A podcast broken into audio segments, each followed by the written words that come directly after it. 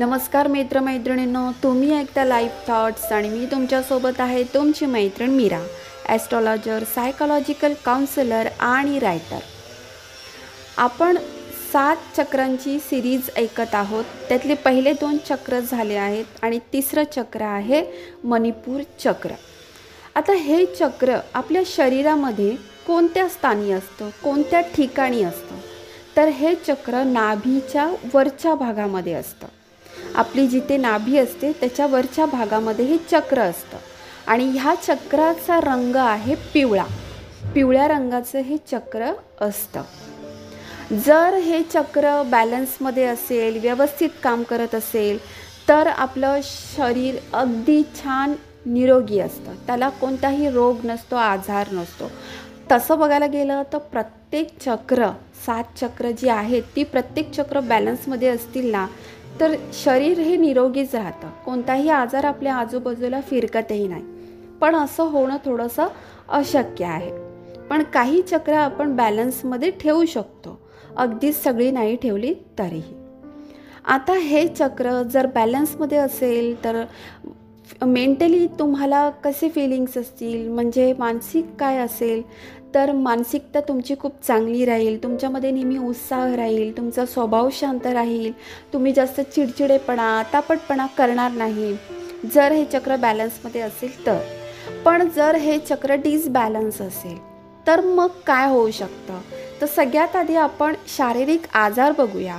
हे चक्र आपल्या नाभीच्या वरच्या दिशेला असतं म्हणजे पोटाच्या दिशेला असतं. त्या कारणाने पोटाशी निगडीत जेवढे आजार आहेत ते होणार.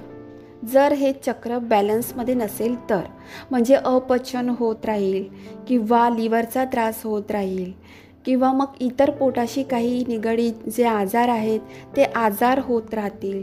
जर हे चक्र बॅलन्समध्ये नसेल तर ब्लड प्रेशरचाही त्रास होऊ शकतो.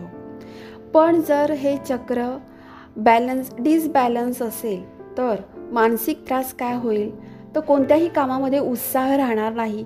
सतत निराशा असेल उदासी असेल तापटपणा जास्त वाढणार चिडचिडेपणा जास्त वाढणार आत्मविश्वासाची कमी असणार.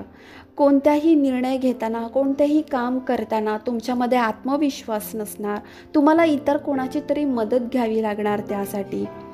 तर हे सगळं केव्हा होतं? जेव्हा मणिपूर चक्र बॅलन्समध्ये नसेल ते डिसबॅलन्स असेल तेव्हा फिजिकली आणि मेंटली हे दोन्ही प्रॉब्लेम आपल्याला होतात.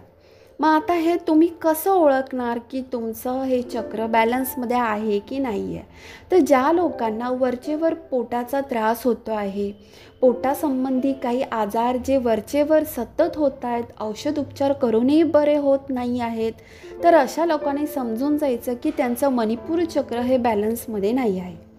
किंवा ज्या लोकांमध्ये खूप आत्मविश्वासाची कमी आहे सारखा चिडचिडेपणा आहे तापटपणा खूप वाढलेला आहे छोट्या छोट्या गोष्टीवरून राग येत आहे तर अशा लोकांनीही समजून जायचं की हे चक्र बॅलन्समध्ये नाही आहे. मग आता हे चक्र तुम्ही बॅलन्समध्ये कसं आणणार? तर ह्याविषयी आपण पुढच्या भागामध्ये ऐकणार आहोत. सात चक्रांविषयी जी सात चक्र बॅलन्समध्ये कशी आणायची त्यांचे बीज मंत्र कोणते आहेत हे सगळी माहिती आपण पुढच्या भागामध्ये ऐकणार आहोत. तोपर्यंत तुम्ही खुश रहा आनंदी रहा आणि तुमची काळजी घ्या. धन्यवाद.